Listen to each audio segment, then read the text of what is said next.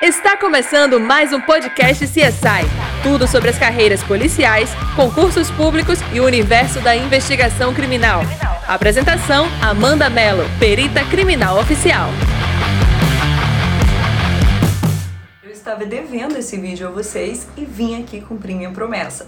Eu vou contar detalhes do caso conhecido como Una Bomba. Você já ouviu falar? Ele envolveu a caça ao terrorista norte-americano mais procurado pelo FBI, o Theodore Kaczynski, mais conhecido como Unabomber. Pensa aí comigo, o que leva um matemático brilhante, formado em Harvard, doutor pela Universidade de Michigan e professor em Berkeley, a enviar por correio pacotes bomba a universidades e companhias aéreas? Pergunta difícil, né? O caso é tão marcante, gente, que a Netflix trouxe de volta a figura enigmática do matemático Ted Kaczynski na série chamada Una Bomba. Deixa eu contar essa história. Se acomoda aí, porque ela é legal.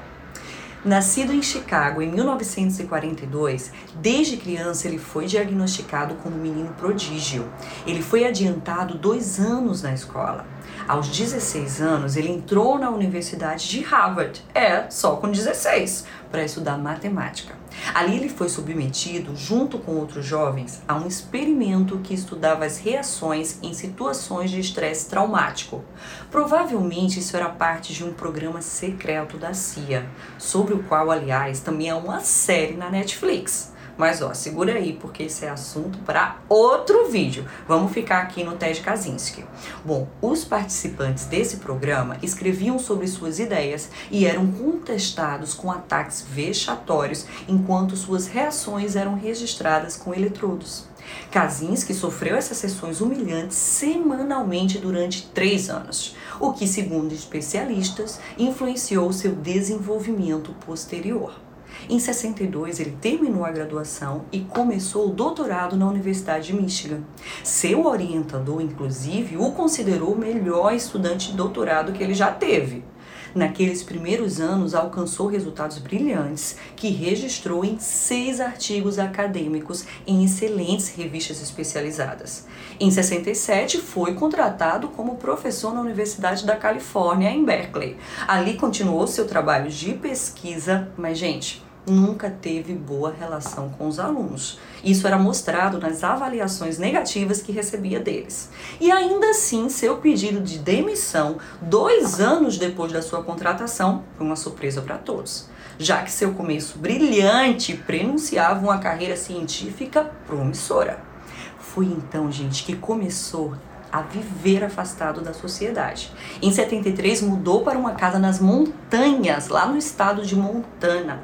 Estudou inclusive técnicas de sobrevivência e iniciou uma vida autossuficiente, cortando laços com a sociedade. Meio louco, né? Apesar do isolamento, ainda mantinha contato com algumas pessoas como seu irmão. Ele desapareceu da comunidade matemática sem deixar rastro. Nunca voltou a publicar ou comunicar qualquer resultado. Em 78 decidiu isolar-se por completo. Perturbado pelo desmatamento em torno da sua propriedade, Ted começou pequenos atos de sabotagem. E em 78 fez seu primeiro ataque com uma bomba caseira a uma universidade.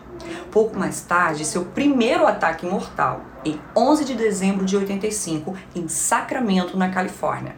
O FBI não teve dificuldade de unir os diferentes incidentes e abriu o caso que foi intitulado Una Bomba, um acrônimo de University and Airline Bombing, uma fusão de bombardeio a universidades e linhas aéreas em português. Ted usava só componentes ecologicamente corretos em suas cartas bomba e até mascarava explosivos para parecer pedaços de madeira. No total, gente, matou três pessoas e feriu outros 23.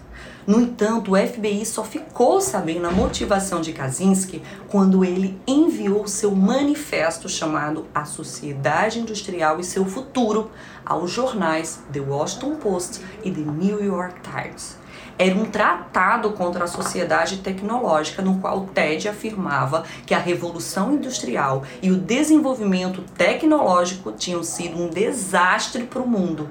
E a única solução, segundo ele, possível era a volta à natureza.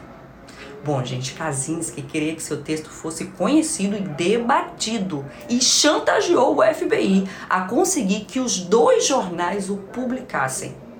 Sua vitória, no entanto, também foi sua derrota. A publicação desse manifesto levou à prisão do Una Bomber. Era a pista que faltava, gente. Após uma extensa análise daquele documento e a eliminação de centenas de suspeitos, o FBI saiu no encalço de Ted, com a ajuda, inclusive, ó, do seu irmão David. Seu irmão e sua cunhada leram aquele texto nos jornais e reconheceram frases e termos empregados por Ted. David então comunicou suas suspeitas ao FBI e a análise linguística, ao comparar o texto com as cartas manuscritas de Ted, confirmou sua autoria. Bingo! O cruzamento de fatos de sua vida e dos ataques garantiu ao FBI um mandado de busca em sua casa, que rendeu evidências suficientes para então a sua prisão, em 3 de abril de 96. Olha o tempo depois, né? Chegava então ao fim a operação mais longa do FBI. O pesadelo do Unabomber tinha finalmente terminado. A defesa tentou alegar insanidade, mas foi em vão. O Unabomber foi condenado a quatro prisões perpétuas que cumpre em uma prisão de segurança máxima no Colorado. Ó, e como eu citei no início desse vídeo, e sei que vocês gostam, tem série na Netflix sobre esse caso, tá? E é muito boa. É, tem uma cena que me marcou muito, gente, eu preciso contar para vocês. Mas ó, sem muito spoiler que eu quero que vocês assistam. Que foi a cena onde os investigadores levam a cabana que o Ted morava até o tribunal. É. Como é que fizeram isso, Amanda? Ah, vocês vão ter que assistir. E não esquece de vir aqui depois me falar o que achou, tá? Mas sei que vocês vão gostar. Bom, gente, é isso.